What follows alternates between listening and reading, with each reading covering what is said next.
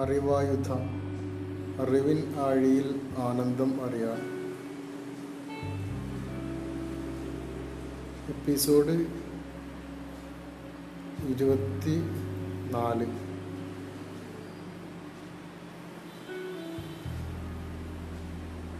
ഫെബ്രുവരി മൂന്ന് twenty twenty two. S C R T fifth standard സാമൂഹ്യശാസ്ത്രം text ബുക്കാണ് podcast ചെയ്തുകൊണ്ട്. അതിൽ ചാപ്റ്റർ പതിനൊന്ന് നമ്മുടെ ഇന്ത്യ. സ്കൂൾ അസംബ്ലിയിൽ നിങ്ങൾ എടുക്കുന്ന പ്രതിജ്ഞ ഒന്ന് ഓർത്തു നോക്കൂ. ആ പ്രതിജ്ഞ തുടങ്ങുന്നത് ഇപ്രകാരമാണ്. ഇന്ത്യ എന്റെ രാജ്യമാണ്. എല്ലാ ഇന്ത്യക്കാരും എന്റെ സഹോദരി സഹോദരന്മാരാണ്. ഞാൻ എന്റെ രാജ്യത്തെ സ്നേഹിക്കുന്നു. സമ്പൂർണവും വൈവിധ്യപൂർണവുമായ അതിന്റെ പാരമ്പര്യത്തിൽ ഞാൻ അഭിമാനം കൊള്ളുന്നു.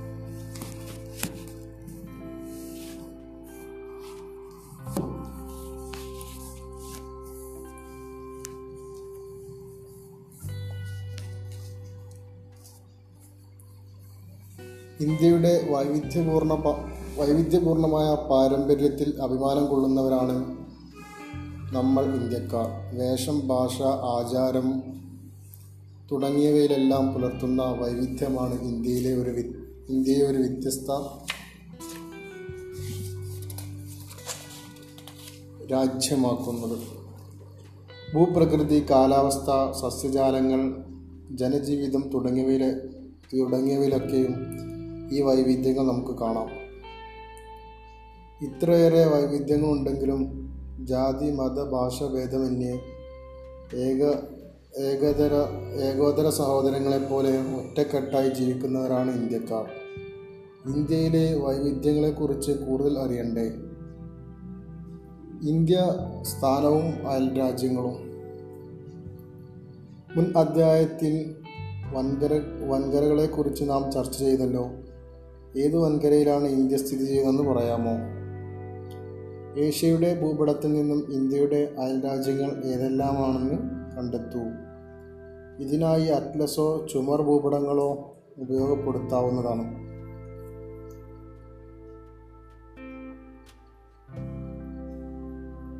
ഇന്ത്യയുടെ ഭൂപടത്തിൽ തെക്കുഭാഗത്തു തെക്കുഭാഗത്തുള്ള സമുദ്രം കണ്ടില്ലേ?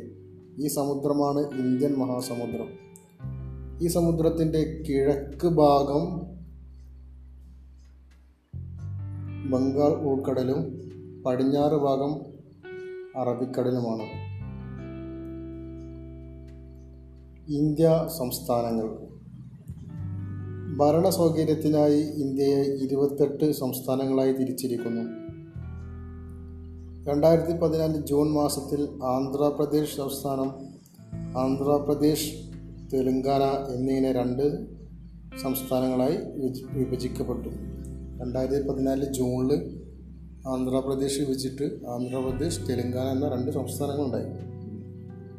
ഓരോ സംസ്ഥാനത്തിന്റെയും ഭരണകേന്ദ്രങ്ങൾ തലസ്ഥാനം എന്ന പേരിൽ അറിയപ്പെടുന്നു.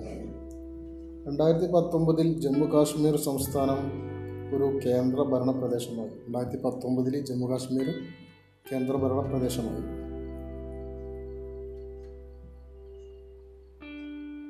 രാജ്യത്തിന്റെ മൊത്തമായ ഭരണം കൈകാര്യം ചെയ്യുന്ന ദേശീയ തലസ്ഥാനമാണ് തലസ്ഥാന നഗരമാണ് ഡൽഹി.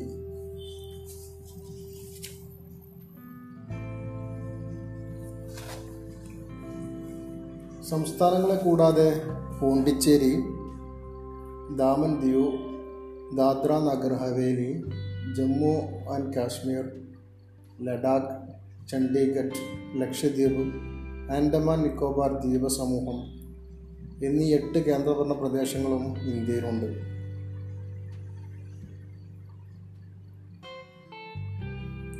ഇന്ത്യ ഭൂപ്രകൃതി പർവതങ്ങൾ പീഠഭൂമികൾ സമതലങ്ങൾ ദ്വീപുകൾ എന്നിങ്ങനെ വിവിധ ഭൂരൂപങ്ങൾ ഭൂമിയിലുണ്ട്. ഒരു ഭൂപ്രദേശത്തിൽ കാണപ്പെടുന്ന ഇത്തരം സവിശേഷതകളാണ് അവിടുത്തെ ഭൂപ്രകൃതി.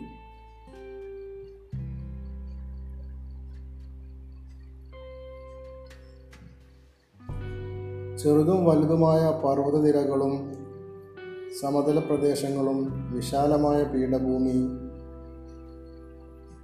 പീഠഭൂമി പ്രദേശങ്ങളും മരുഭൂമിയും തീരപ്രദേശങ്ങളും ദ്വീപുകളും ഉൾപ്പെട്ട വൈവിധ്യമാർന്ന ഭൂപ്രകൃതിയാണ് ഇന്ത്യക്കുള്ളത്. ചെറുതും വലുതുമായ പർവതനിരകൾ. സമതല പ്രദേശങ്ങൾ വിശാലമായ പീഠഭൂമി മരുഭൂമി തീരപ്രദേശങ്ങൾ ദ്വീപുകൾ എന്നിങ്ങനെ വൈവിധ്യമാർന്ന ഭൂപ്രകൃതിയാണ് ഇന്ത്യക്കുള്ളത് ഇന്ത്യയിലെ പർവതങ്ങൾ. വിവിധ വൻകരകളിലെ പ്രധാന പർവതനിരകളെക്കുറിച്ച് മുൻ അധ്യായത്തിൽ നിന്ന് നിങ്ങൾ മനസ്സിലാക്കിയിട്ടുണ്ടല്ലോ. ലോകത്തിലെ തന്നെ ഉയരമേറിയ പർവതനിരകളായ ഹിമാലയത്തിന്റെ ഒരു ഭാഗം ഇന്ത്യയിലാണ് ഉൾപ്പെടുന്നത്. ഹിമാലയത്തേക്കാൾ ഉയരം കുറഞ്ഞ നിലകളായ ആരവല്ലി പശ്ചിമഘട്ടം പൂർവഘട്ടം വിസന്ധ്യ നിരകൾ സത്പുരാനിക സത്പുരാ നിരകൾ എന്നിവയാണ് ഇന്ത്യയിലെ മറ്റ് പ്രധാന പർവതനിരകൾ. ഏതൊക്കെയാണ്? ഹിമാ ഹിമാലയത്തേക്കാൾ ഉയരം കുറഞ്ഞ ആരവല്ലി പശ്ചിമഘട്ടം പൂർവഘട്ടം നിസന്ധ്യാനിരകൾ സത്പുര നിരകൾ എന്നിവയാണ് ഇന്ത്യയിലെ മറ്റ് പ്രധാന പർവതനിരകൾ. ഈ പർവതനിരകളിൽ നിന്നെല്ലാം അനേകം നദികൾ ഉത്ഭവിക്കുന്നുണ്ട്. ഇന്ത്യയിലെ സമതലങ്ങൾ അതിവിശാലമായതും നിരപ്പായതുമായ ഭൂപ്രദേശങ്ങളാണ് സമതലങ്ങൾ. അതിവിശാലമായതും നിരപ്പായതുമായ ഭൂപ്രദേശങ്ങളാണ് സമതലങ്ങൾ. ഹിമാലയ പർവതനിരകൾക്ക് തെക്കുഭാഗത്ത് വിശാലമായ ഒരു സമതലമുണ്ട്.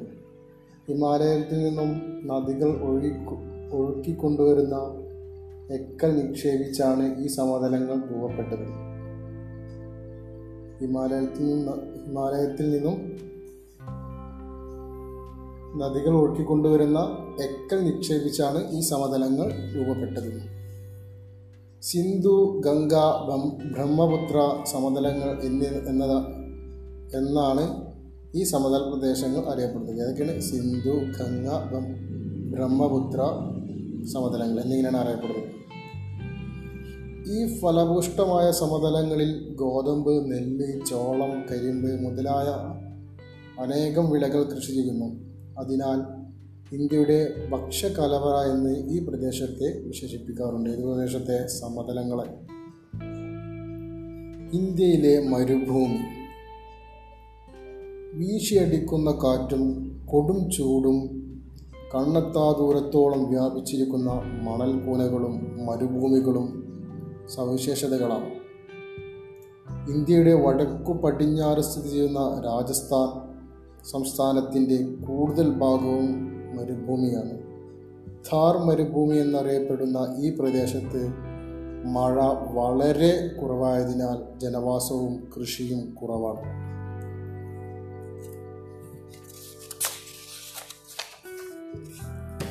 ഇന്ത്യയിലെ പീഠഭൂമികൾ.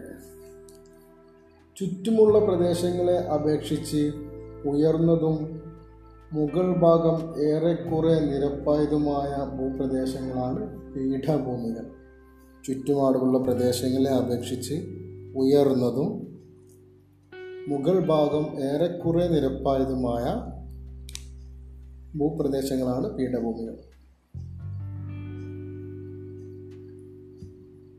ഇന്ത്യയിലെ ഏറ്റവും വലിയ പീഠഭൂമിയാണ് ഡക്കാൻ പീഠഭൂമി. മാൾവ ചോട്ടാ നാഗ്പൂർ എന്നിവയാണ് മറ്റ് പ്രധാന പീഠഭൂമികൾ. അതൊക്കെയാണ് മാൾവ ചോട്ടാ നാഗ്പൂർ. ഇന്ത്യയിലെ തീരപ്രദേശങ്ങൾ.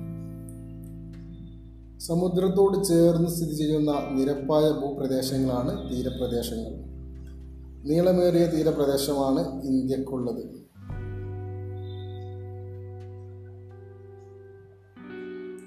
ഇന്ത്യയിലെ ദ്വീപുകൾ. സമുദ്രത്താൽ ചുറ്റപ്പെട്ട കരഭാഗങ്ങളെയാണ് ദ്വീപുകൾ എന്ന് പറയുന്നത്. സമുദ്രത്താൽ ചുറ്റപ്പെട്ട കരഭാഗങ്ങളെയാണ് ദ്വീപുകൾ എന്ന് പറയുന്നത്. ഇന്ത്യയുടെ ഭാഗമായ അനേകം ദ്വീപുകൾ ഇന്ത്യൻ മഹാസമുദ്രത്തിൽ സ്ഥിതി ചെയ്യുന്നുണ്ട്. ഇന്ത്യയിലെ ദ്വീപ സമൂഹങ്ങളാണ് അറബിക്കടലിലെ ലക്ഷദ്വീപും ബംഗാൾ ഉൾക്കടലിലെ ആൻഡമാൻ നിക്കോബാർ ദ്വീപ സമൂഹം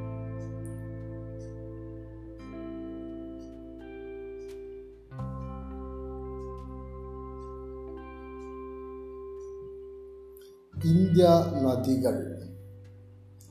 ഇന്ത്യയിലെ പ്രധാന പർവതനിരകളെക്കുറിച്ച് നമ്മൾ ചർച്ച ചെയ്തുവല്ലോ. ഇതിൽ മിക്ക പർവതനിരകളും അനേകം നദികളുടെ ഉത്ഭവസ്ഥാനങ്ങളാണ്. ഹിമാലയ പർവതനിരകളിൽ നിന്നു നിന്ന് ഉത്ഭവിക്കുന്ന സിന്ധു ഗംഗ ബ്രഹ്മപുത്ര എന്നിവയും ഉപദ്വീപിലെ ഉയർന്ന പ്രദേശങ്ങളിൽ നിന്ന് ഉത്ഭവിക്കുന്ന മഹാനദി ഗോദാവരി കൃഷ്ണ കാവേരി നർമ്മദ താപ്തി എന്നീ നദികളുമാ എന്നീ നദികളുമാണ് ഇന്ത്യയിലെ പ്രധാന നദികൾ. ഇന്ത്യയിലെ പ്രധാന നദികൾ ഏതൊക്കെയാണ്? ഹിമാലയ പർവത നിരയിൽ നിന്ന് ഉത്ഭവിക്കുന്ന സിന്ധു ഗംഗ ബ്രഹ്മപുത്ര. ഉപദ്വീപിൽ നിന്ന് ഉപദ്വീപിലെ ഉയർന്ന പ്രദേശങ്ങളിൽ ഉത്ഭവിക്കുന്ന മഹാനദി ഗോദാവരി കൃഷ്ണ കാവേരി നർമ്മദ താപ്തി. ഇന്ത്യ കാലാവസ്ഥ. വളരെയധികം വൈവിധ്യമുള്ള കാലാവസ്ഥയാണ് ഇന്ത്യയിൽ നിലനിൽക്കുന്നത്. ഇന്ത്യയിൽ മഴക്കാലം ശൈത്യകാലം വേനൽക്കാലം എന്നിങ്ങനെയുള്ള ഋതുക്കളാണ് അനുഭവപ്പെടുന്നത്. മഴക്കാലം ശൈത്യകാലം വേനൽക്കാലം. ജൂൺ മുതൽ സെപ്റ്റംബർ വരെയും ഒക്ടോബർ മുതൽ നവംബർ വരെയുമുള്ള രണ്ട് മഴക്കാലങ്ങളാണ് ഇന്ത്യയിലുള്ളത്. ജൂൺ മുതൽ സെപ്റ്റംബർ വരെ ഒക്ടോബർ മുതൽ നവംബർ വരെ. രണ്ട് മഴക്കാലാണ് ഇന്ത്യയിലുള്ളത്. അറബിക്കടലിനോട് ചേർന്ന പടിഞ്ഞാറൻ തീരപ്രദേശങ്ങളിലും വടക്കു കിഴക്കൻ സംസ്ഥാനങ്ങളിലും ഈ കാലയളവുകളിൽ ധാരാളം മഴ ലഭിക്കുന്നു. ഇന്ത്യയിൽ ഏറ്റവും അധികം മഴ ലഭിക്കുന്ന പ്രദേശമാണ് മേഘാലയയിലെ ചിറാപുഞ്ചി ചിറാപുഞ്ചി പത്താം ക്ലാസ്സിലെ ക്ലാസ്സിലൊരു ചാപ്റ്ററിലായിരുന്നു ഹിന്ദി ഹിന്ദിയിലായിരുന്നു. രണ്ടായിരത്തി എട്ടിലാണ് പത്ത് കഴിഞ്ഞ് ആ സമയത്ത് ഹിന്ദിയിലാണ്ട് ചാപ്റ്ററിലായിരുന്നു ചിറാപുഞ്ചി സെ ആയോ ഇന്ത്യയിലെ കാർഷിക മേഖല ഈ മഴക്കാലങ്ങളെ ആശ്രയിച്ചാണ് നിലനിൽക്കുന്നത്. ഡിസംബർ മുതൽ ഫെബ്രുവരി ഫെബ്രുവരിയുള്ള മാസങ്ങളിലാണ് ഇന്ത്യയിൽ ശൈത്യകാലം അനുഭവപ്പെടുന്നത്. ശൈത്യകാലത്തെ തുടർന്ന് മാർച്ച് ഏപ്രിൽ മെയ് മാസങ്ങളിൽ ഇന്ത്യയിൽ ഉഷ്ണകാലം അനുഭവപ്പെടുന്നു.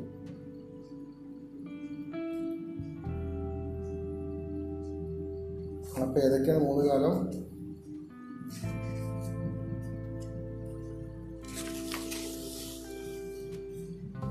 മഴക്കാലം ശൈത്യകാലം വേനൽക്കാലം.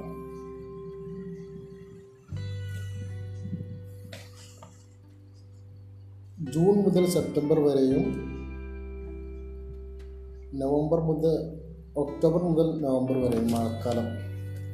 ചുരുക്കി പറഞ്ഞാൽ ജൂൺ മുതൽ നവംബർ വരെ മഴക്കാലം. ഡിസംബർ മുതൽ ഫെബ്രുവരി വരെ ശൈത്യകാലം. March April May. ഉഷ്ണകാലം. ഇന്ത്യ നൈസർഗിക സസ്യജാലങ്ങളും ജന്തുക്കളും. ഇന്ത്യയുടെ ഭൂപ്രകൃതിയിലും കാലാവസ്ഥയിലും ഏറെ വൈവിധ്യങ്ങളുണ്ടെന്ന് നിങ്ങൾ മനസ്സിലാക്കിയല്ലോ. ഈ വൈവിധ്യങ്ങൾക്കനുസൃതമായി സസ്യജാലങ്ങളിലും ജന്തുജാലങ്ങളിലും ഒട്ടനവധി വൈവിധ്യങ്ങൾ നമുക്ക് കാണാം.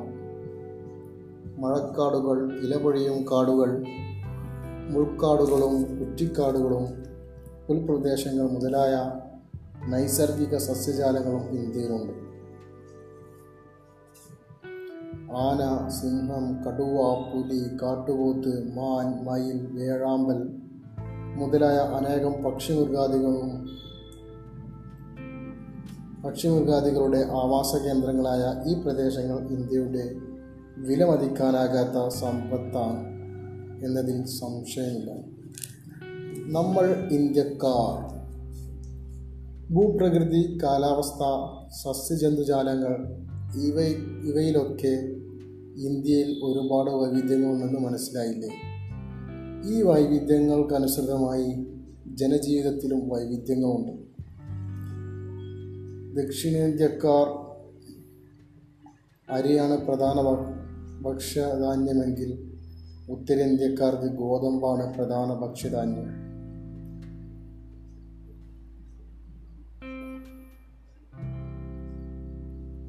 ദക്ഷിണേന്ത്യക്കാർ പൊതുവെ പരുത്തി വസ്ത്രങ്ങളാണ് പ്രധാനമായും ഉപയോഗിക്കുന്നത്. എന്നാൽ പർവത പ്രദേശങ്ങളിൽ കമ്പിളി വസ്ത്രങ്ങൾക്കാണ് പ്രാമുഖ്യം.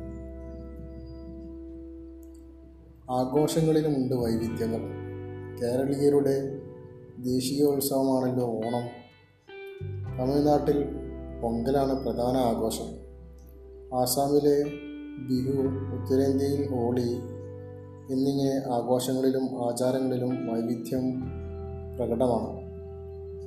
ഇന്ത്യയുടെ സാംസ്കാരിക വൈവിധ്യങ്ങൾക്ക് കൂടുതൽ ഉദാഹരണങ്ങൾ കണ്ടെത്താൻ ശ്രമിക്കൂ.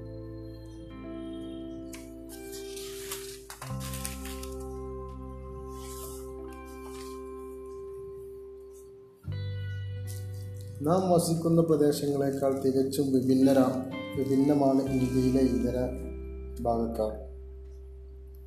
ഭൂപ ഭൂപ്രകൃതിയിലും കാലാവസ്ഥയിലും സസ്യ ജന്തുജാലങ്ങളിലും ജനജീവിതത്തിലും വളരെയധികം വൈവിധ്യമുണ്ടെങ്കിലും അതിനെല്ലാം അതീതമായി ഇന്ത്യ ഒരൊറ്റ രാജ്യമായി നിലനിൽക്കുന്നു. ഇന്ത്യയുടെ സമൃദ്ധവും വൈവിധ്യപൂർണമായ പാരമ്പര്യത്തിൽ തീർച്ചയായും നാം അഭിമാനം കൊള്ളുക തന്നെ ചെയ്യും. സംഗ്രഹം സമ്മറി. ഏഷ്യ വൻകരയുടെ തെക്കു ഭാഗത്താണ് ഇന്ത്യ സ്ഥിതി ചെയ്യുന്നത്. ഇന്ത്യയിൽ ഇരുപത്തിയെട്ട് സംസ്ഥാനങ്ങളും എട്ട് കേന്ദ്ര കേന്ദ്ര ഭരണ പ്രദേശങ്ങളും ഉണ്ട്. പർവതങ്ങൾ പീഠഭൂമികൾ സമതലങ്ങൾ തീരപ്രദേശങ്ങൾ ദ്വീപുകൾ എന്നിവ ഉൾപ്പെടെ ഭൂപ്ര എന്നിവ ഉൾപ്പെട്ട ഭൂപ്രകൃതിയാണ് ഇന്ത്യക്കുള്ളത്.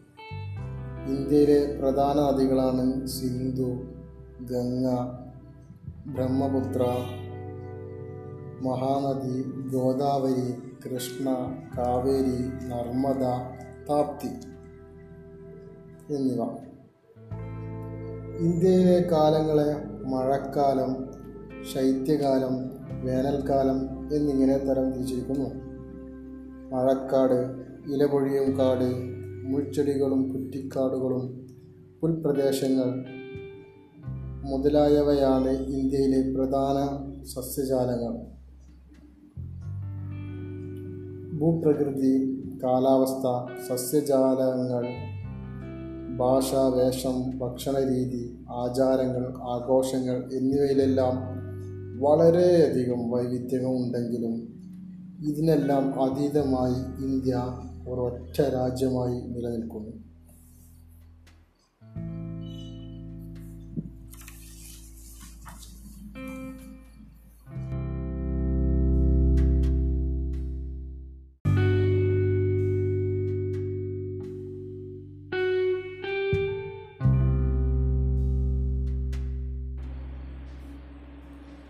അറിവായുധ അറിവിൻ ആഴിയിൽ ആനന്ദം അറിയാൻ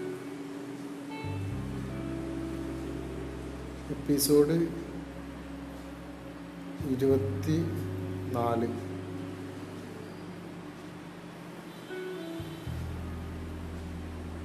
ഫെബ്രുവരി മൂന്ന് twenty twenty two. S C R T fifth standard. സാമൂഹ്യശാസ്ത്രം text ബുക്കാണ് പോഡ്കാസ്റ്റ് ചെയ്തുകൊണ്ട്. അതിൽ ചാപ്റ്റർ പതിനൊന്ന്. നമ്മുടെ ഇന്ത്യ. സ്കൂൾ അസംബ്ലിയിൽ നിങ്ങൾ എടുക്കുന്ന പ്രതിജ്ഞ ഒന്ന് ഓർത്തു നോക്കൂ. ആ പ്രതിജ്ഞ തുടങ്ങുന്നത് ഇപ്രകാരമാണ്. ഇന്ത്യ എന്റെ രാജ്യമാണ്. എല്ലാ ഇന്ത്യക്കാരും എന്റെ സഹോദരി സഹോദരന്മാരാണ്. ഞാൻ എന്റെ രാജ്യത്തെ സ്നേഹിക്കുന്നു. സമ്പൂർണവും വൈവിധ്യപൂർണവുമായ അതിന്റെ പാരമ്പര്യത്തിൽ ഞാൻ അഭിമാനം കൊള്ളുന്നു.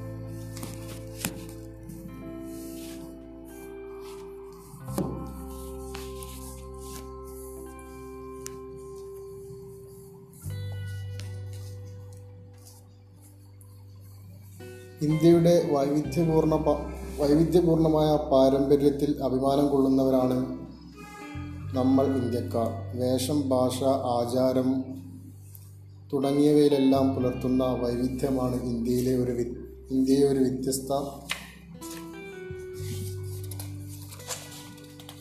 രാജ്യമാക്കുന്നത്. ഭൂപ്രകൃതി കാലാവസ്ഥ സസ്യജാലങ്ങൾ ജനജീവിതം തുടങ്ങിയവയിലെ തുടങ്ങിയവയിലൊക്കെയും ഈ വൈവിധ്യങ്ങൾ നമുക്ക് കാണാം. ഇത്രയേറെ വൈവിധ്യങ്ങളുണ്ടെങ്കിലും ജാതി മത ഭാഷ ഭേദമന്യേ ഏക ഏകതര ഏകോദര സഹോദരങ്ങളെപ്പോലെ ഒറ്റക്കെട്ടായി ജീവിക്കുന്നവരാണ് ഇന്ത്യക്കാർ. ഇന്ത്യയിലെ വൈവിധ്യങ്ങളെക്കുറിച്ച് കൂടുതൽ അറിയണ്ടേ? ഇന്ത്യ സ്ഥാനവും അയൽ രാജ്യങ്ങളും മുൻ അധ്യായത്തിൽ വൻകര വൻകരകളെക്കുറിച്ച് നാം ചർച്ച ചെയ്തല്ലോ. ഏത് വൻകരയിലാണ് ഇന്ത്യ സ്ഥിതി ചെയ്യുന്നതെന്ന് പറയാമോ? ഏഷ്യയുടെ ഭൂപടത്തിൽ നിന്നും ഇന്ത്യയുടെ അയൽരാജ്യങ്ങൾ ഏതെല്ലാമാണെന്ന് കണ്ടെത്തൂ. ഇതിനായി അറ്റ്ലസോ ചുമർ ഭൂപടങ്ങളോ ഉപയോഗപ്പെടുത്താവുന്നതാണ്.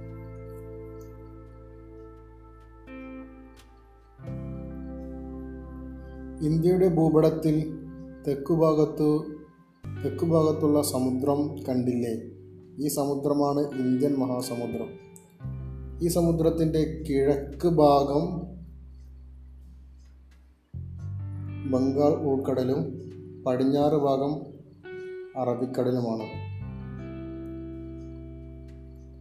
ഇന്ത്യ സംസ്ഥാനങ്ങൾ. ഭരണ സൗകര്യത്തിനായി ഇന്ത്യയെ ഇരുപത്തെട്ട് സംസ്ഥാനങ്ങളായി തിരിച്ചിരിക്കുന്നു. രണ്ടായിരത്തി പതിനാല് ജൂൺ മാസത്തിൽ ആന്ധ്രാപ്രദേശ് സംസ്ഥാനം ആന്ധ്രാപ്രദേശ് തെലുങ്കാന എന്നിങ്ങനെ രണ്ട് സംസ്ഥാനങ്ങളായി വിഭജിക്കപ്പെട്ടു.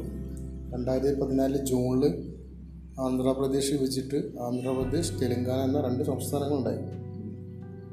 ഓരോ സംസ്ഥാനത്തിന്റെയും ഭരണകേന്ദ്രങ്ങൾ തലസ്ഥാനം എന്ന പേരിൽ അറിയപ്പെടുന്നു. രണ്ടായിരത്തി പത്തൊമ്പതിൽ ജമ്മു കാശ്മീർ സംസ്ഥാനം ഒരു കേന്ദ്ര ഭരണ പ്രദേശമായി. രണ്ടായിരത്തി പത്തൊമ്പതിൽ ജമ്മു കാശ്മീർ കേന്ദ്ര ഭരണ പ്രദേശമായി.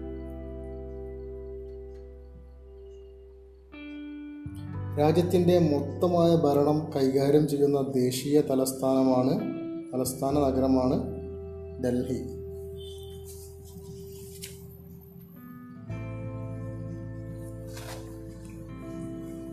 സംസ്ഥാനങ്ങളെ കൂടാതെ പോണ്ടിച്ചേരി ദാമൻ ദിയു ദാദ്ര നഗർ ഹവേലി ജമ്മു ആൻഡ് കാശ്മീർ ലഡാക്ക് ചണ്ഡീഗഡ് ലക്ഷദ്വീപ് ആൻഡമാൻ നിക്കോബാർ ദ്വീപ സമൂഹം എന്നീ എട്ട് കേന്ദ്രഭരണ പ്രദേശങ്ങളും ഇന്ത്യയിലുണ്ട്.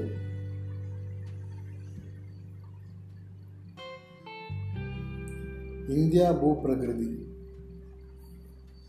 പർവതങ്ങൾ പീഠഭൂമികൾ സമതലങ്ങൾ ദ്വീപുകൾ എന്നിങ്ങനെ വിവിധ ഭൂരൂപങ്ങൾ ഭൂമിയിലുണ്ട്. ഒരു ഭൂപ്രദേശത്തിൽ കാണപ്പെടുന്ന ഇത്തരം സവിശേഷതകളാണ് അവിടുത്തെ ഭൂപ്രകൃതി.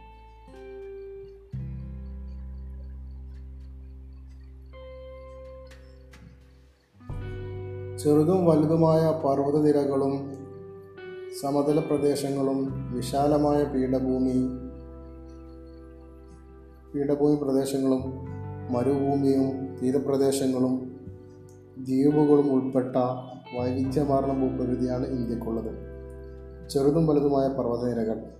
സമതല പ്രദേശങ്ങൾ വിശാലമായ പീഠഭൂമി മരുഭൂമി തീരപ്രദേശങ്ങൾ ദ്വീപുകൾ എന്നിങ്ങനെ വൈവിധ്യമാർന്ന ഭൂപ്രകൃതിയാണ് ഇന്ത്യക്കുള്ളത് ഇന്ത്യയിലെ പർവതങ്ങൾ.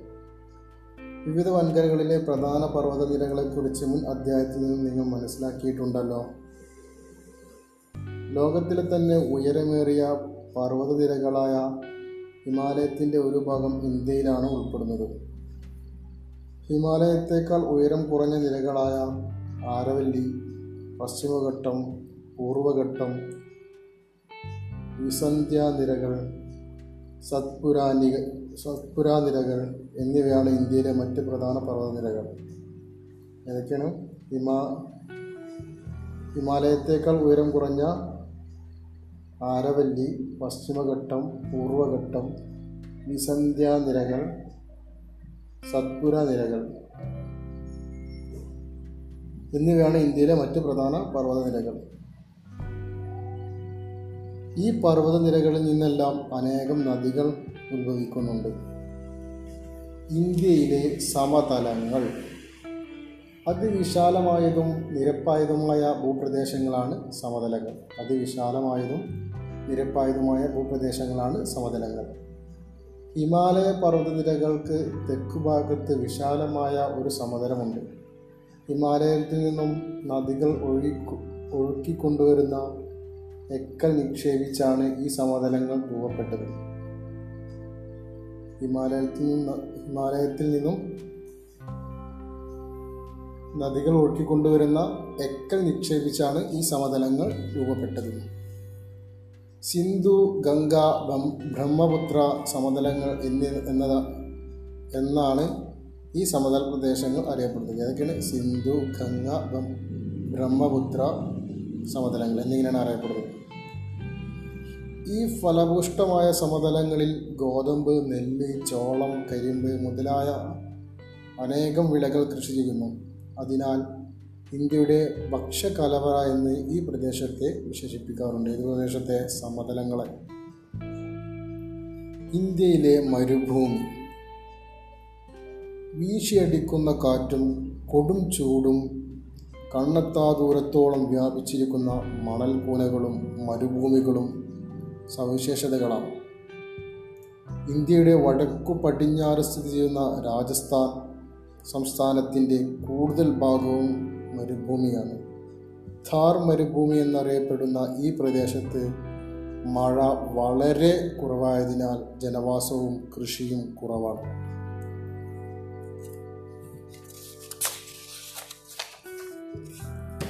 ഇന്ത്യയിലെ പീഠഭൂമികൾ. ചുറ്റുമുള്ള പ്രദേശങ്ങളെ അപേക്ഷിച്ച് ഉയർന്നതും മുകൾ ഭാഗം ഏറെക്കുറെ നിരപ്പായതുമായ ഭൂപ്രദേശങ്ങളാണ് പീഠഭൂമികൾ. ചുറ്റുപാടുമുള്ള പ്രദേശങ്ങളെ അപേക്ഷിച്ച് ഉയർന്നതും മുകൾ ഭാഗം ഏറെക്കുറെ നിരപ്പായതുമായ ഭൂപ്രദേശങ്ങളാണ് പീഠഭൂമികൾ. ഇന്ത്യയിലെ ഏറ്റവും വലിയ പീഠഭൂമിയാണ് ഡക്കാൻ പീഠഭൂമി. മാൾവ ചോട്ടാ നാഗ്പൂർ എന്നിവയാണ് മറ്റ് പ്രധാന പീഠഭൂമികൾ. അതൊക്കെയാണ് മാൾവ ചോട്ടാ നാഗ്പൂർ ഇന്ത്യയിലെ തീരപ്രദേശങ്ങൾ. സമുദ്രത്തോട് ചേർന്ന് സ്ഥിതി ചെയ്യുന്ന നിരപ്പായ ഭൂപ്രദേശങ്ങളാണ് തീരപ്രദേശങ്ങൾ. നീളമേറിയ തീരപ്രദേശമാണ് ഇന്ത്യക്കുള്ളത്.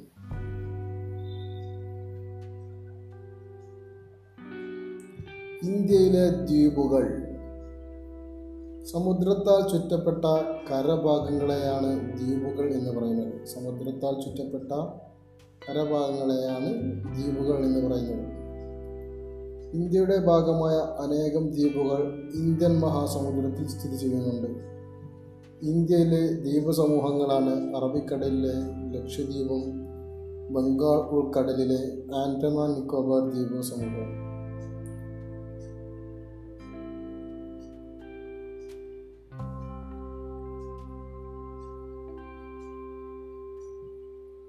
ഇന്ത്യ നദികൾ. ഇന്ത്യയിലെ പ്രധാന പർവതനിരകളെക്കുറിച്ച് നമ്മൾ ചർച്ച ചെയ്തുവല്ലോ. ഇതിൽ മിക്ക പർവതനിരകളും അനേകം നദികളുടെ ഉത്ഭവസ്ഥാനങ്ങളാണ്. ഹിമാലയ പർവതനിരകളിൽ നിന്നും നിന്ന് ഉത്ഭവിക്കുന്ന സിന്ധു ഗംഗ ബ്രഹ്മപുത്ര എന്നിവയും ഉപദ്വീപിലെ ഉയർന്ന പ്രദേശങ്ങളിൽ നിന്ന് ഉത്ഭവിക്കുന്ന മഹാനദി ഗോദാവരി കൃഷ്ണ കാവേരി നർമ്മദ താപ്തി എന്നീ നദികളുമാ എന്നീ നദികളുമാണ് ഇന്ത്യയിലെ പ്രധാന നദികൾ. ഇന്ത്യയിലെ പ്രധാന നദികൾ ഏതൊക്കെയാണ്? ഹിമാലയ പർവത നിരയിൽ നിന്ന് ഉത്ഭവിക്കുന്ന സിന്ധു ഗംഗ ബ്രഹ്മപുത്ര.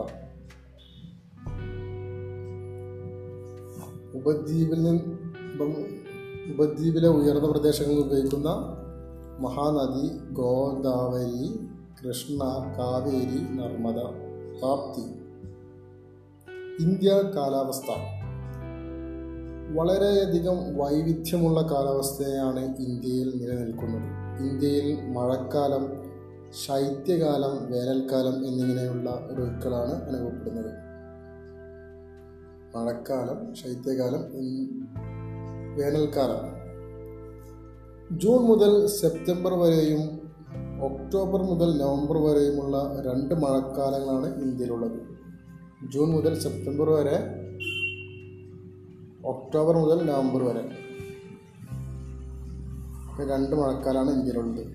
അറബിക്കടലിനോട് ചേർന്ന പടിഞ്ഞാറൻ തീരപ്രദേശങ്ങളിലും വടക്കു കിഴക്കൻ സംസ്ഥാനങ്ങളിലും ഈ കാലയളവുകളിൽ ധാരാളം മഴ ലഭിക്കുന്നു. ഇന്ത്യയിൽ ഏറ്റവും അധികം മഴ ലഭിക്കുന്ന പ്രദേശമാണ് മേഘാലയയിലെ ചിറാപുഞ്ചി ചിറാപുഞ്ചി പത്താം ക്ലാസ്സിലെ ഒരു ചാപ്റ്ററിലായിരുന്നു ഹിന്ദി ഹിന്ദിയിലായിരുന്നു. രണ്ടായിരത്തി എട്ടിലാണ് പത്ത് കഴിഞ്ഞ് ആ സമയത്ത് ഹിന്ദിയിലാണ്ട് ചാപ്റ്ററിലായിരുന്നു ചിറാപുഞ്ചിസയായ? ഇന്ത്യയിലെ കാർഷിക മേഖല ഈ മഴക്കാലങ്ങളെ ആശ്രയിച്ചാണ് നിലനിൽക്കുന്നത്. ഡിസംബർ മുതൽ ഫെബ്രുവരി ഫെബ്രുവരിയുള്ള മാസങ്ങളിലാണ് ഇന്ത്യയിൽ ശൈത്യകാലം അനുഭവപ്പെടുന്നത്. ശൈത്യകാലത്തെ തുടർന്ന് മാർച്ച് ഏപ്രിൽ മെയ് മാസങ്ങളിൽ ഇന്ത്യയിൽ ഉഷ്ണകാലം അനുഭവപ്പെടുന്നു.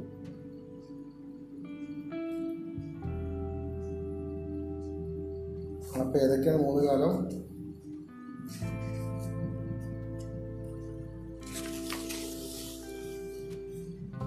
മഴക്കാലം ശൈത്യകാലം വേനൽക്കാലം.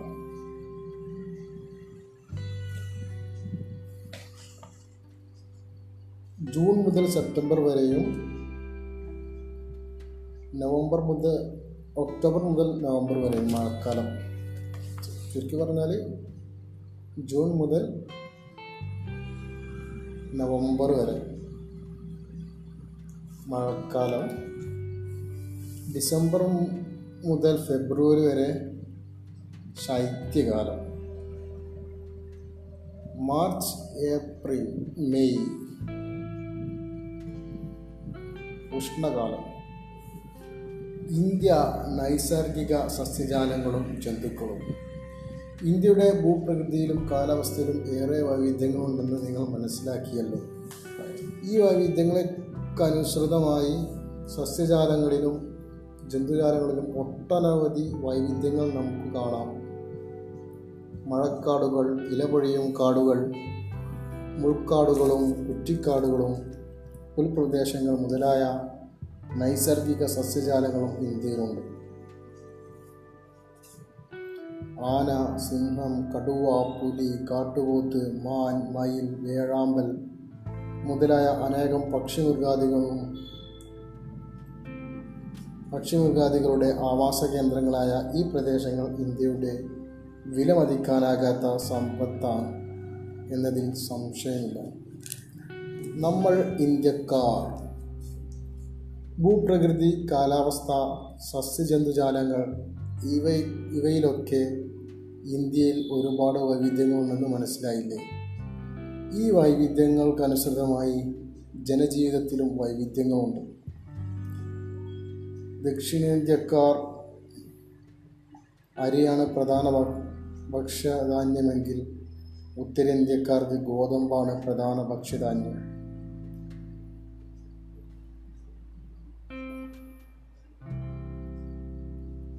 ദക്ഷിണേന്ത്യക്കാർ പൊതുവെ പരുത്തി വസ്ത്രങ്ങളാണ് പ്രധാനമായും ഉപയോഗിക്കുന്നത്. എന്നാൽ പർവത പ്രദേശങ്ങളിൽ കമ്പിളി വസ്ത്രങ്ങൾക്കാണ് പ്രാമുഖ്യം. ആഘോഷങ്ങളിലുമുണ്ട് വൈവിധ്യങ്ങൾ. കേരളീയരുടെ ദേശീയോത്സവമാണല്ലോ ഓണം. തമിഴ്നാട്ടിൽ പൊങ്കലാണ് പ്രധാന ആഘോഷം. ആസാമിലെ ബിഹു ഉത്തരേന്ത്യയിൽ ഹോളി എന്നിങ്ങനെ ആഘോഷങ്ങളിലും ആചാരങ്ങളിലും വൈവിധ്യം പ്രകടമാണ്. ഇന്ത്യയുടെ സാംസ്കാരിക വൈവിധ്യങ്ങൾക്ക് കൂടുതൽ ഉദാഹരണങ്ങൾ കണ്ടെത്താൻ ശ്രമിക്കൂ.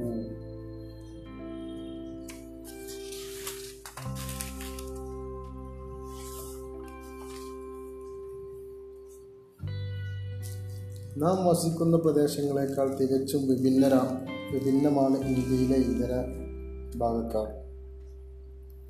ഭൂപ ഭൂപ്രകൃതിയിലും കാലാവസ്ഥയിലും സസ്യ ജന്തുജാലങ്ങളിലും ജനജീവിതത്തിലും വളരെയധികം വൈവിധ്യമുണ്ടെങ്കിലും അതിനെല്ലാം അതീതമായി ഇന്ത്യ ഒരൊറ്റ രാജ്യമായി നിലനിൽക്കുന്നു. ഇന്ത്യയുടെ സമൃദ്ധവും വൈവിധ്യപൂർണമായ പാരമ്പര്യത്തിൽ തീർച്ചയായും നാം അഭിമാനം കൊള്ളുക തന്നെ ചെയ്യും. സംഗ്രഹം സമ്മറി. ഏഷ്യ വൻകരയുടെ തെക്കു ഭാഗത്താണ് ഇന്ത്യ സ്ഥിതി ചെയ്യുന്നത്. ഇന്ത്യയിൽ ഇരുപത്തിയെട്ട് സംസ്ഥാനങ്ങളും എട്ട് കേന്ദ്ര പ്ര- കേന്ദ്ര ഭരണ പ്രദേശങ്ങളും ഉണ്ട്. പർവതങ്ങൾ പീഠഭൂമികൾ സമതലങ്ങൾ തീരപ്രദേശങ്ങൾ ദ്വീപുകൾ എന്നിവ ഉൾപ്പെടെ ഭൂപ്ര എന്നിവ ഉൾപ്പെട്ട ഭൂപ്രകൃതിയാണ് ഇന്ത്യക്കുള്ളത്.